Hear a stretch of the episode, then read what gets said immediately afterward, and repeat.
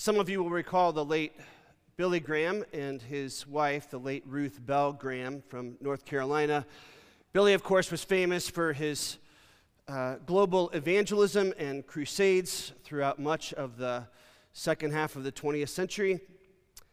But his wife, a good Presbyterian actually, had her own quiet ministry in North Carolina, where she raised 5 kids and wrote several books and taught in a variety of ways in her own ministry settings, though understandably in an extraordinarily challenging situation with a husband who traveled around the world more than half of the year, while she was left with quite a bit on her own plate at home.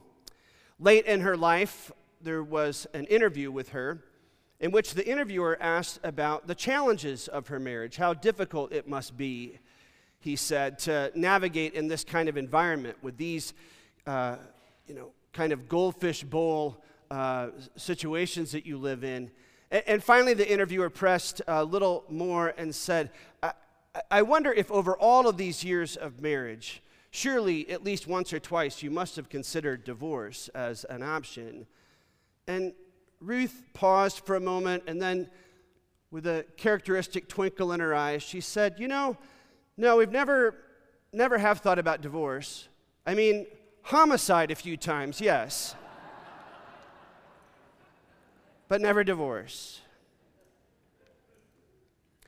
Ruth and Billy knew something about the challenges that we face, especially in the relationships with those who are closest to us. Spouses and partners, other loved ones or family members, where relationships are so challenging in part because of our closeness. It makes it all the more likely that we'll step on each other's toes or risk so much that is at stake in those relationships. And what's true in our own personal families is also true here in our family of faith, that whether intentionally or unintentionally, we wound one another and are wounded by one another all the time. Being Christian, we know all too well, does not in any way erase our capacity for doing that wounding or receiving those wounds. And yet being Christian, that is being Christ-centered, turning and orienting our lives towards the ways of the kingdom of heaven, does have something to say about how we navigate those situations, not whether or not we have them. But of course, this is not easy work. The wonderful pastor and theologian Henri Nouwen once said, "Forgiveness is the name of love practiced among people who love poorly." The hard truth is that all of us love poorly. And so we need to forgive and be forgiven every day, every hour increasingly. Forgiveness is the great work of love among the fellowship of the weak, which is to say, the whole human family. I love that line of Nouwen's, forgiveness is the great work of love. It is a great work and a challenging work. Jesus knew that too in forming this first community of Christ followers. And so he talked a lot and taught a lot about forgiveness, as we've encountered over these last couple of Sundays and encounter again as we turn to Scripture once again in Matthew chapter 18.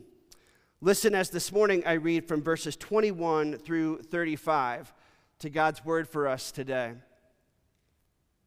Then Peter came and said to Jesus, "Lord, if another member of the church sins against me, how often should I forgive? As many as 7 times?" Jesus said to him, "Not 7 times, but I tell you, 77 times. For this reason, the kingdom of heaven may be compared to a king who wished to settle accounts with his slaves. When he began the reckoning, one who owed him 10,000 talents was brought to him, and as he could not pay, the Lord ordered him to be sold, together with his wife and children and all his possessions, and payment to be made. So the slave fell on his knees before him, saying, 'Have patience with me, and I will pay you everything.' And out of pity for him, the Lord of that slave released him and forgave him the debt. But that same slave, as he went out, came upon one of his fellow slaves who owed him 100 denarii. And seizing him by the throat, he said, "Pay what you owe." Then his fellow slave fell down and pleaded with him, "Have patience on me, and I will pay you." But he refused, and he went and threw him into prison until he would pay the debt. Now, when his fellow slaves saw what had happened, they were greatly distressed, and they went and reported to their Lord all that had taken place. Then his Lord summoned him and said to him, "You wicked slave, I forgave you all that debt because you pleaded with me. Should you not have had mercy on your fellow slave as I had mercy on you?" And in anger, his Lord handed him over to be tortured until he would pay his entire debt. So my heavenly Father will also do to every one of you, if you do not forgive your brother or sister from your heart. This is the word of the Lord. Thanks be to God. Let us pray. Good and gracious God, may the words of my mouth, the meditations of all of our hearts, be pleasing and acceptable to you, O Lord, for you alone are our rock and our Redeemer, and let all God's people say, Amen. My brother and I are the first in our family history to go to college, first-generation college students, which meant I really didn't know what I was doing. And to be fair, my family really didn't either. We didn't do college visits. I applied to one school, I got in, and I went. And showed up on campus for the first day of orientation, having never even visited the campus before. Fortunately, I stumbled into Whitworth College in Spokane, Washington, a Presbyterian college, which, to make a long story short, is how I became Presbyterian eventually, but that's a story for another time. I showed up not really even knowing how to navigate a college schedule or a plan, and so I sat down that first week and signed up for the courses that I would take that fall. Because my focus was on music and education, I wanted to be a music director someday. The other courses that I was required to take took sort of second place in my consideration, but of course there were requirements I had to fill, one of which was a science requirement, and a particular course title caught my eye. It was called Physics Without Math.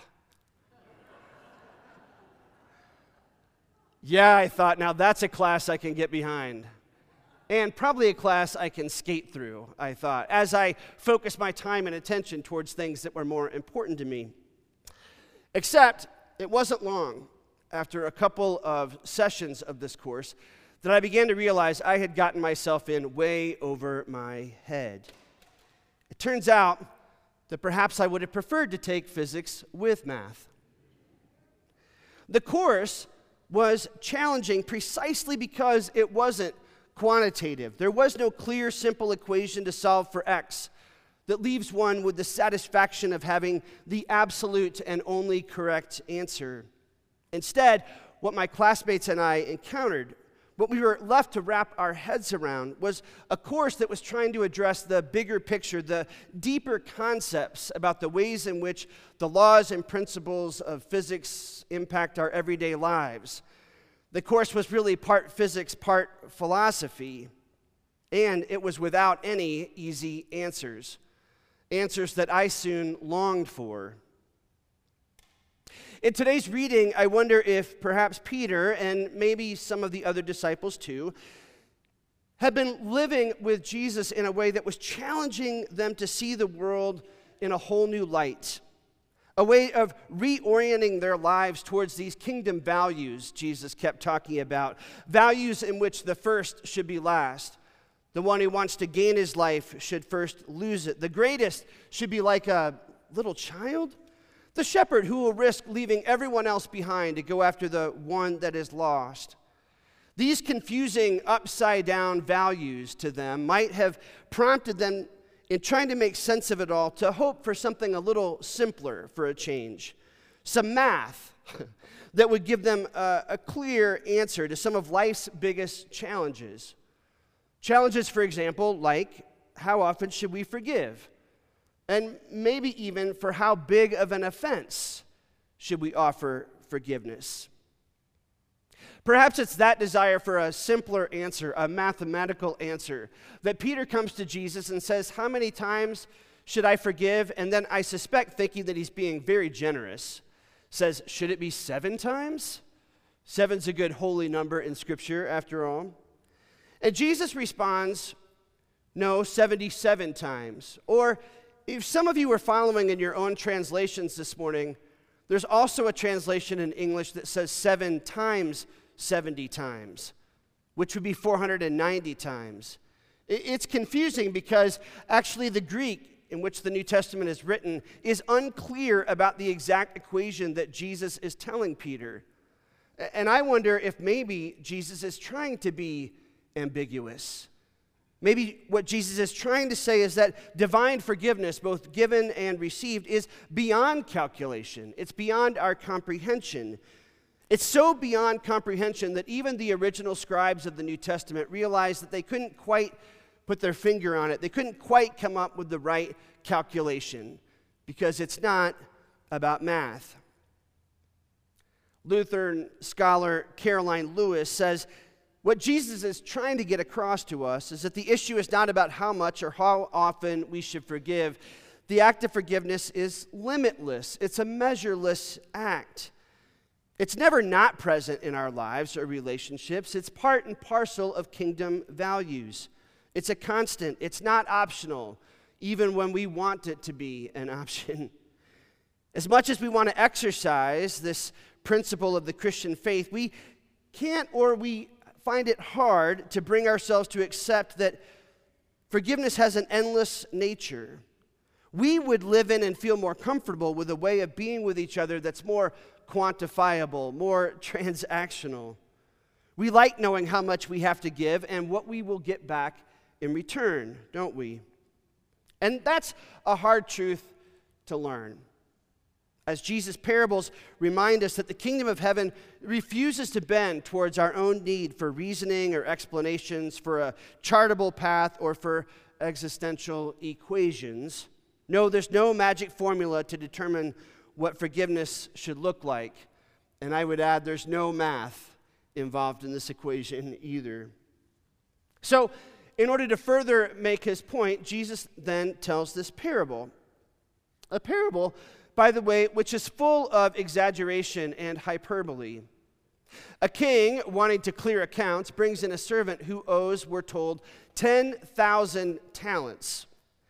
Now, those terms, both 10,000 and the denomination talent, would have been in the first century kind of the largest terms that one could possibly imagine. 10,000 would be like for us saying a bajillion. And a talent would be the largest denomination of money that one could possibly imagine or hold. And so, in essence, Jesus is saying that this servant owes a debt that cannot possibly, will not ever be repaid in this servant's lifetime, no matter what the servant does. It cannot be repaid. And even to sell the servant and the servant's wives and children and all that he owns will not possibly even make a dent in the enormous debt that is owed. And yet, instead of the king seeking punishment, revenge, restitution, as we talked about last week in our talk about justice, the king instead, after a plea from the servant, offers restoration, a pathway to be restored to the community, to be restored to citizenship in the kingdom. And yet, that same servant goes out and discovers a fellow servant who owes 100 denarii, which by comparison is a minuscule amount. Jesus is setting in exaggeration the dramatic difference between the unpayable sum and the probably reasonably repaid sum. And yet, that servant does not forgive. Instead, he's compelled by his own greed and selfishness to jump on top of that fellow slave. What he was able to receive, he was not willing to forgive. The restoration that was offered to him, he is not able to offer in return. Even though, if you read carefully, you'll see that the plea of the first servant and the second are exactly the same language. To be forgiven because they will repay. The first servant and the second servant is often the same plea, and yet the second one is not offered the same forgiveness or restoration. And I think the extraordinary difference in these two amounts of debts are Jesus' way of helping us to understand how wrong and unforgiving, how callous this first servant is. Jesus is making clear that although he is a servant of the king, a citizen of this kingdom, he is not living into the king or the kingdom's values. And I think part of what Jesus is trying to teach us here is something about our own relationship with the king, that is, how we understand our relationship with God as citizens of God's kingdom. That standing before a holy and perfect God, we all bring a debt that we cannot possibly begin to repay, and yet God extends to us grace and forgiveness. Grace and forgiveness extended to us even when we are an infant, and all throughout our lives, regardless of what we have done or left undone. And so Jesus is helping us understand something about God's grace in this, and yet I imagine that Jesus is also teaching Peter and the disciples something about the grace and forgiveness that they experience in their encounters with one another. That is, we may often see the debt that someone else owes us in an offense as being much larger and unforgivable than we are able in our frailty and fallibility to admit our own debt that we owe those same friends, those same neighbors, the same community. We think our debt, well, it's understandable, it's justifiable, it's rationalized. And so it's easy to imagine that someone could forgive our debt, and yet to forgive your debt, oh, that's much, much harder. We so quickly and easily get out of balance on these things. And I think Jesus is comparing these two debts as a way of helping us to remove the speck in our own eye before we look at the speck in someone else's. Of course, I think Jesus is also providing such a hyperbolic parable because he's wanting us to understand what is at stake in the need for us to offer forgiveness. Perhaps because if we're honest with ourselves, it's hard to offer forgiveness, isn't it? Sometimes I think it's hard to offer forgiveness because we're our own worst critic. We might find it hard to forgive ourselves. We might find it hard to allow God to forgive us or to accept and receive and embrace the forgiveness that God extends to us. When we pray every week, forgive us our debts as we forgive our debtors, I think part of what we're saying in the Lord's Prayer is this interconnected relationship between our ability to receive God's forgiveness and our being equipped to extend that forgiveness to others. If we're not able to forgive ourselves, if we're not able to honestly receive and embrace the forgiveness that God extends, it's going to be awfully hard for us to turn and to orient ourselves in a posture of forgiveness and humility towards others too. But the other thing that I think happens, and this is honestly even harder to admit, is that sometimes we don't want to forgive because it feels good to hold on to our anger, our righteousness, the power that we hold over somebody when we know that we were right and you were wrong, that we've been slighted and we're going to hold on to that over somebody. Honestly, there's something that can feel good about holding on to that anger. It fuels us. It stirs us up. Last Sunday morning, we were talking about this in the adult Sunday school class. And I admitted that there are times when my anger over some offense or some brokenness that's happened in a relationship will fuel me to go to the gym and work out. And there's something great about just turning up the music and finding myself really getting into a workout. And in my mind, I'm just stewing about this broken situation, this offense. And in my mind, I'm writing the scripts. Do you ever write scripts for conversations that you're imaginary happening, right? Of the script about how I'm going to confront this person and tell them how wrong they were and how right I was. Oh, there's something about that that feels good. I'm sure there's some good brain research about the kinds of chemicals that get released in that. But the truth is that doesn't do us any good at all. I'm reminded of the author Anne Lamott, who once wrote that not forgiving somebody is like swallowing rat poison and waiting for the rat to die. It's true. Now this morning, I also want to offer a little bit of the tension and reality that we hold in this environment of seeking to hold one another accountable and also to extend forgiveness and grace and mercy.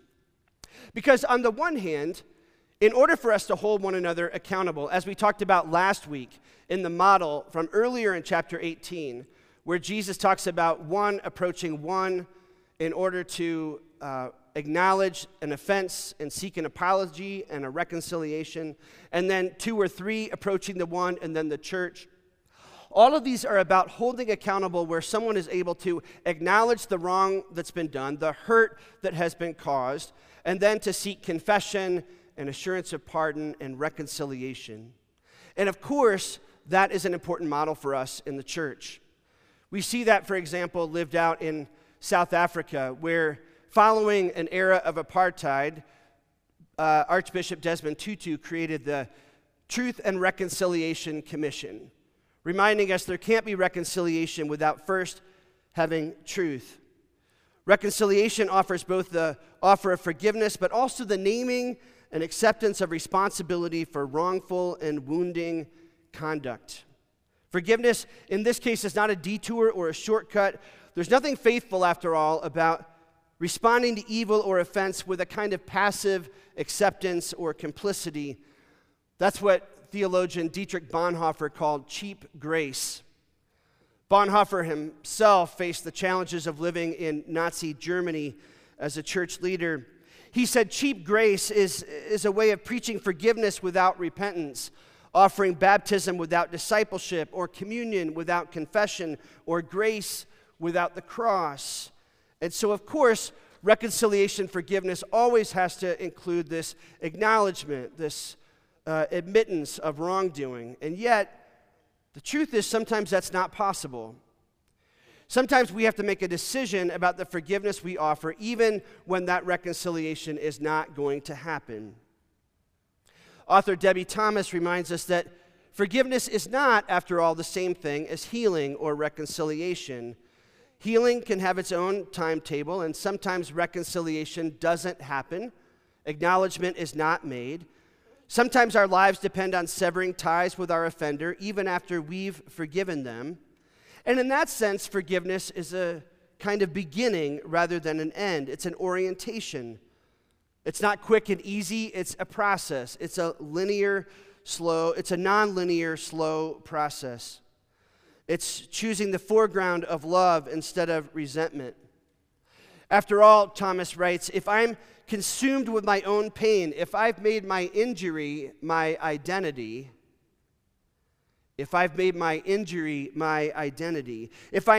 on weaponizing my well-deserved anger in every interaction I have with people who hurt me, then I'm the one who's drinking the poison, to Anne Lamott's point. And the poison will kill me long before it does anything to my abusers. To choose forgiveness is to release myself from the tyranny of my bitterness. Many years ago, a couple in Winnipeg, Canada, named Cliff and Wilma Dirksen, experienced one of the greatest tragedies that parents can experience. Their 13-year-old daughter, Candace, disappeared on the way home from school one day in their quiet little neighborhood on the outskirts of Winnipeg. As you would imagine, there was a desperate search for her. As police and the community and the news media got involved, they scoured the community for days, and eventually they got the worst possible news. Candace's body was found. She, it turns out, had been kidnapped and assaulted and left to die in a shed, actually not far from their home in Winnipeg. And when the announcement was made, when the press conference happened, Cliff and Wilma were there, of course, and the police chief spoke. He gave the details about what happened. He offered a bit of pastoral care for the family, and then Cliff and Wilma were invited to come up if they wanted to say anything in response. It's hard to imagine how a parent could say anything in that situation. And yet Cliff got up that day, and in front of the cameras, just having learned that his daughter had been killed, he said, "We would like to know who the person or persons are that committed this act? We'd like to know because we would like to share, hopefully, a love with them that seems to be missing from their lives. Honestly, that kind of response is hard to comprehend in the face of such a tragedy.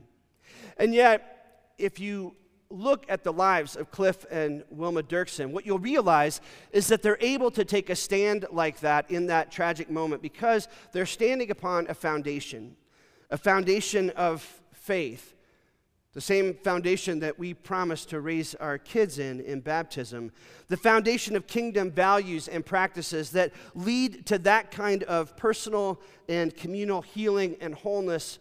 For the Dirksens, it was a foundation built from a lifetime of being a part of the Mennonite Church of Canada. And if you happen to know anything about the tradition of the Mennonites, that particular tradition within the Christian faith, one of their core values is a value of forgiveness and reconciliation. Wilma would later say, Cliff and I come from a background of faith, and so the only thing that we could grab onto in that moment was the need to forgive. All we knew is that forgiveness could move us from being bitter and resentful. It could move the dark clouds from our lives, not completely, but at least move it out of the way for us to be able to move on and live our lives. Even though Cliff and I have chosen forgiveness, it still is a constant process, a complicated journey, and I've learned how important it is to do the journey, to go through the process. It's a choice, it's a lifestyle.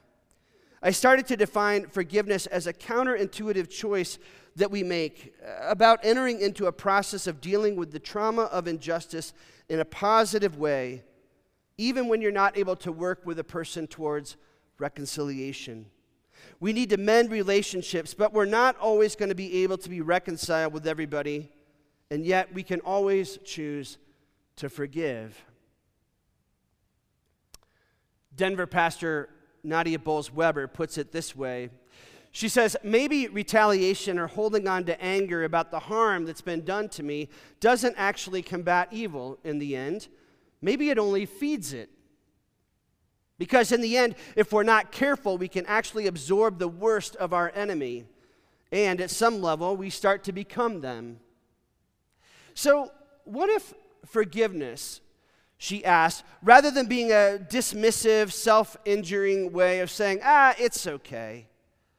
What if instead forgiveness is actually a way of wielding bolt cutters and cutting off the chains that weigh us down and link us together? What if forgiveness is saying, what you did to me was so not okay that I refuse to be connected to it or weighed down or bound up in it anymore? Forgiveness in that sense is really about being a freedom fighter. Free people are not controlled by the past. It turns out free people often laugh more than others.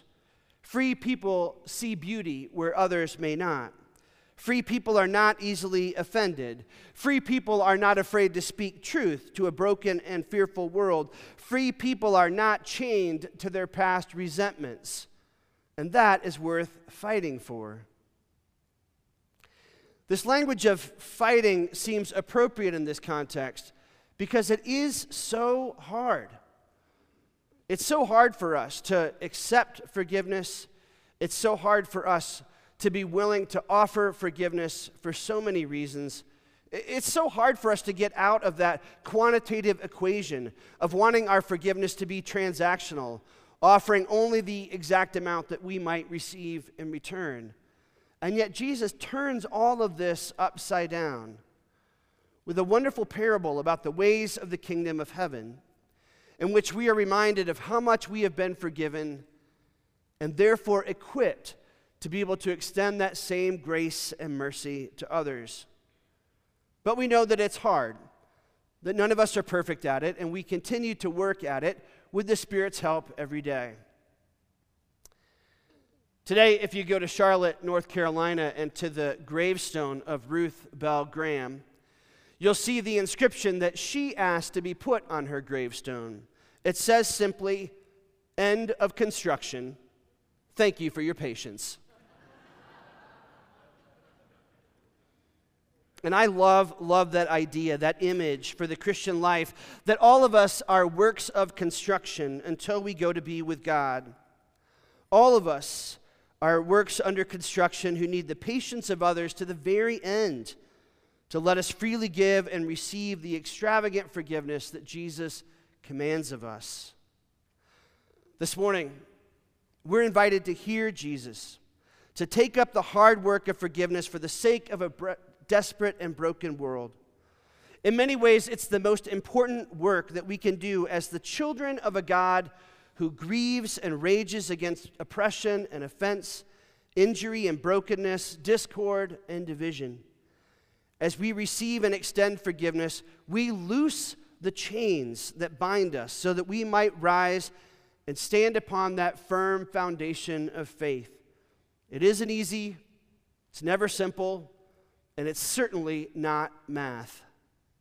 But the deeper lessons from Jesus today is the call upon our lives to keep paying forward the healing and forgiveness of Jesus Christ until God's kingdom comes and justice reigns for each of us and for all of us in the kingdom of heaven.